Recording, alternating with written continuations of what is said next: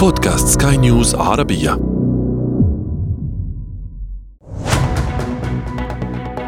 أخبار اليوم.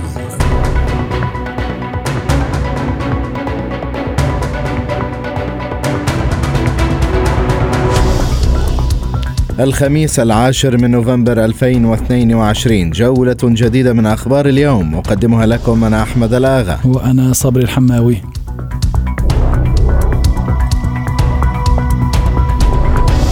مهما كانت طبيعة الرد الروسي على تراجع الرئيس الأوكراني فلوديمير زيلينسكي عن استحالة عقد أي محادثات مع موسكو خلاصة الكلام أنها لاقت أصداء واضحة.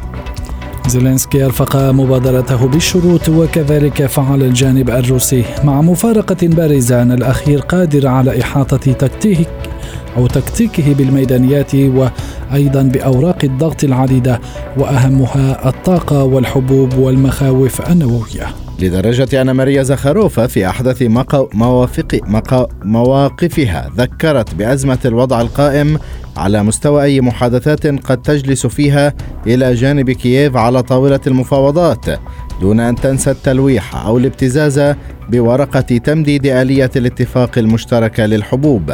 تزيد موسكو على الشروط تسهيل صادراتها من الحبوب والأسمدة. российской части Черноморской сделки, напомню, она была نأسف لعدم حدوث تقدم حتى الآن في الجزء الروسي من صفقة البحر الأسود اسمحوا لي أن أذكركم أنها كانت صفقة شاملة هكذا تم اقتراحها هكذا رآها الأمين العام للأمم المتحدة أنطونيو غوتيريش وما زلت آمل أن يراها كذلك تواصل الولايات المتحدة والاتحاد الأوروبي عرقلة دخول أسمدتنا ومنتجاتنا الزراعية إلى الأسواق العالمية وسنأخذ ذلك في الاعتبار عند النظر في مدى ملائمة تمديد صفقة الحبوب. الميدانية أيضا وتطورات خيرسون حملت إشادة أطلسية بتقدم الأوكراني ويخشى أيضا بحسب المراقبين أن تربح كييف أكثر من اللازم في مواكبتها ليوميات الحرب. لكن أمين عام الناتو يريد في الختام أن يبعث بخلاصة نافعة بالنسبة لكل الدعوم العسكرية والمادية التي تم تقديمها لكييف خلال الأشهر الأخيرة. الرجل ربط بوضوح ما بعده وضوح التقدم الأوكراني بقوة لهذه المساعدات وفعاليتها لتقدم أوكرانيا. We will of course wait and see uh, what actually happens on the ground. نحن نترقب ونتابع التطورات في الميدان بأوكرانيا. الذي يجب إدراكه هو أن روسيا انسحبت من كييف بداية ثم من خيرسون شرقا. ونتابع كيف تمكنت القوات الأوكرانية من التقدم تدريجيا في خيرسون. إنه من المشجع أن نرى الجنود الأوكرانيين يتمكنون من تحرير أجزاء من أراضيهم بفضل شجاعتهم وبفضل الدعم الذي يتلقونه من الحلفاء في الناتو والذي نحرص على استمراره.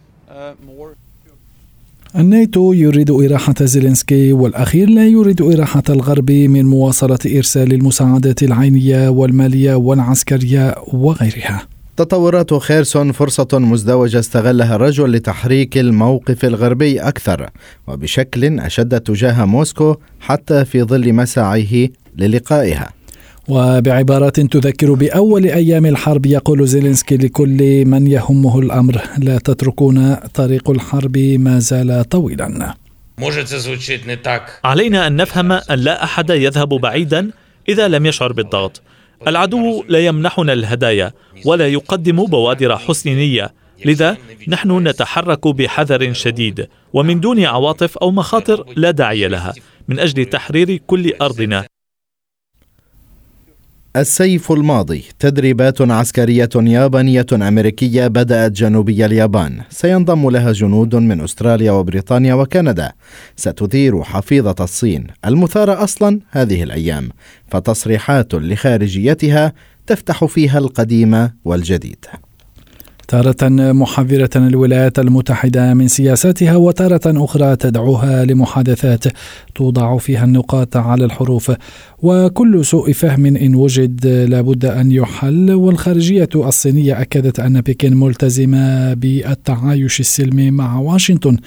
لكن مسألة تايوان تعد جوهر المصالح الصينية وربما اجتماع بين رئيسي البلدين على هامش قمة العشرين في إندونيسيا يذيب الثلج أو ربما يضع النقاط على الحروف بالمعنى الحرفي وليس المنمق. وكندا الأخرى التصريحات مشتعلة بينها وبين الصين فالتراشق الدبلوماسي بين المسؤولين في أوتاوا وبكين وصل أبعد المراحل بعيدا عن الدبلوماسية والوضع بين البلدين يتعقد يتعقد أكثر فأكثر.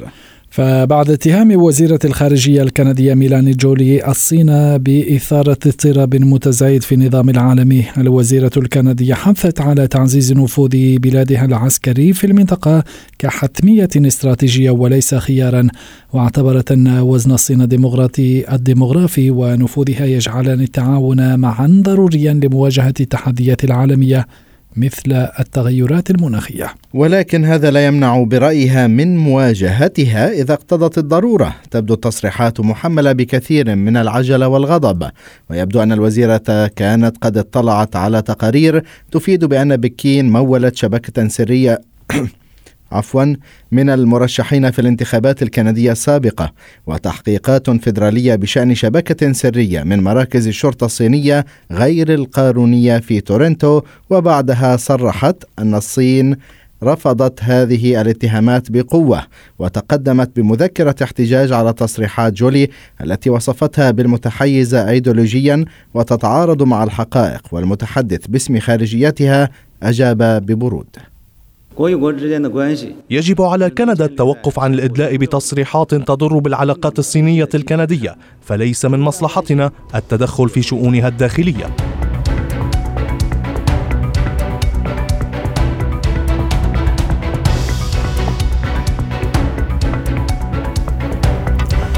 أكثر من 16 ألف طفل يعانون من سوء التغذية في شمال شرق سوريا. بارتفاع تجاوزت نسبته أكثر من 150% خلال ستة أشهر فقط بحسب أحدث المعطيات التي وفرتها منظمة أنقذ الأطفال.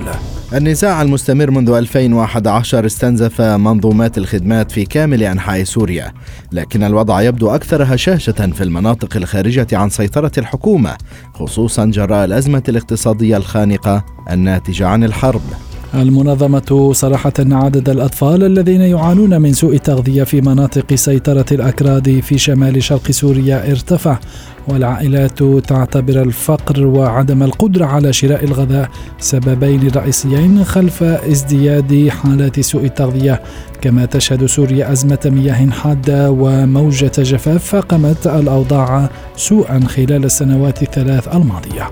ودعت المنظمة الدول المجتمعة في مؤتمر المناخ في مصر إلى الاعتراف بتأثيرات التغير المناخي على المجتمعات وخصوصا الأطفال في أنحاء العالم كافة كالجفاف في شمال شرق سوريا.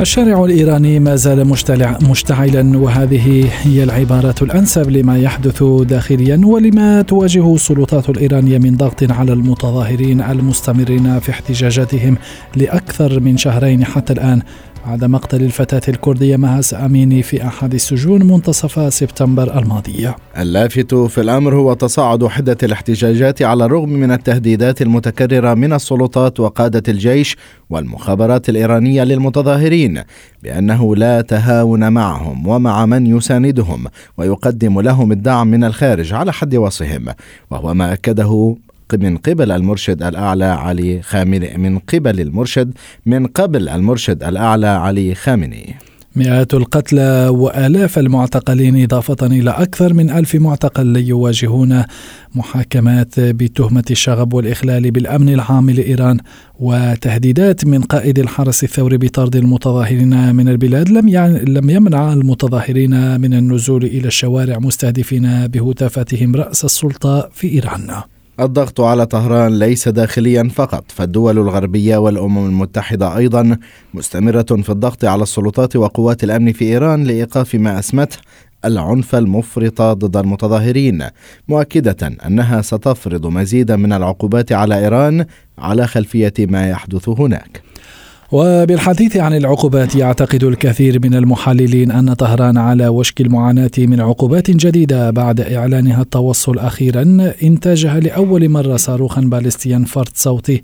ووفقا لقائد القوة الجوية الفضائية في الحرس الثوري فإن هذا الصاروخ يمكنه اختراق جميع منظومات الدفاع الجوي مؤكدا أنه لا يعتقد أنه سيتم العثور على التكنولوجيا القادرة على مواجهة هذا الصاروخ لعقود قادمة. وعلى الرغم من أن الأمر قد يبدو بعيدا عن هذا إلا أن التظاهرات وموقف الاتحاد الأوروبي وواشنطن والأمم المتحدة منها قد تلقي بظلالها على مفاوضات على مفاوضات عودة الاتفاق النووي التي أعلن المدير العام للوكالة الدولية للطاقة الذرية رافائيل جروسي أنه من المرجح أنها ستستأنف خلال الأسابيع المقبلة.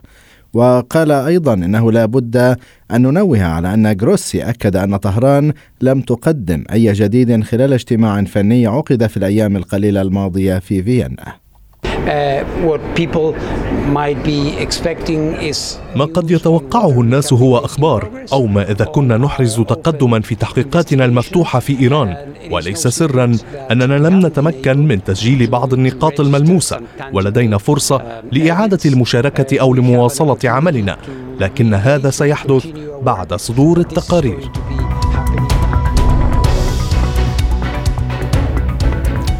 موجات الجفاف التي تطال عددا متزايدا من المناطق حول العالم بسبب التغير المناخي دفعت الدول المشاركة في مؤتمر المناخ كوب 27 لإنشاء تحالف دولي للصمود في وجه الجفاف. التحالف سيضم أكثر من 25 دولة و20 هيئة بهدف تحسين الاستجابة المسبقة للجفاف ويرمي التحالف الجديد لإعطاء دفعا سياسي حتى تصبح مقاومة الأراضي للجفاف والتغير المناخي واقعا بحلول 2030 علما بأن عدد المناطق في العالم التي تعاني موجات جفاف جفاف بسبب تغير المناخ ازداد بنسبة 30% منذ عام 2000 وفق إحصاءات الأمم المتحدة.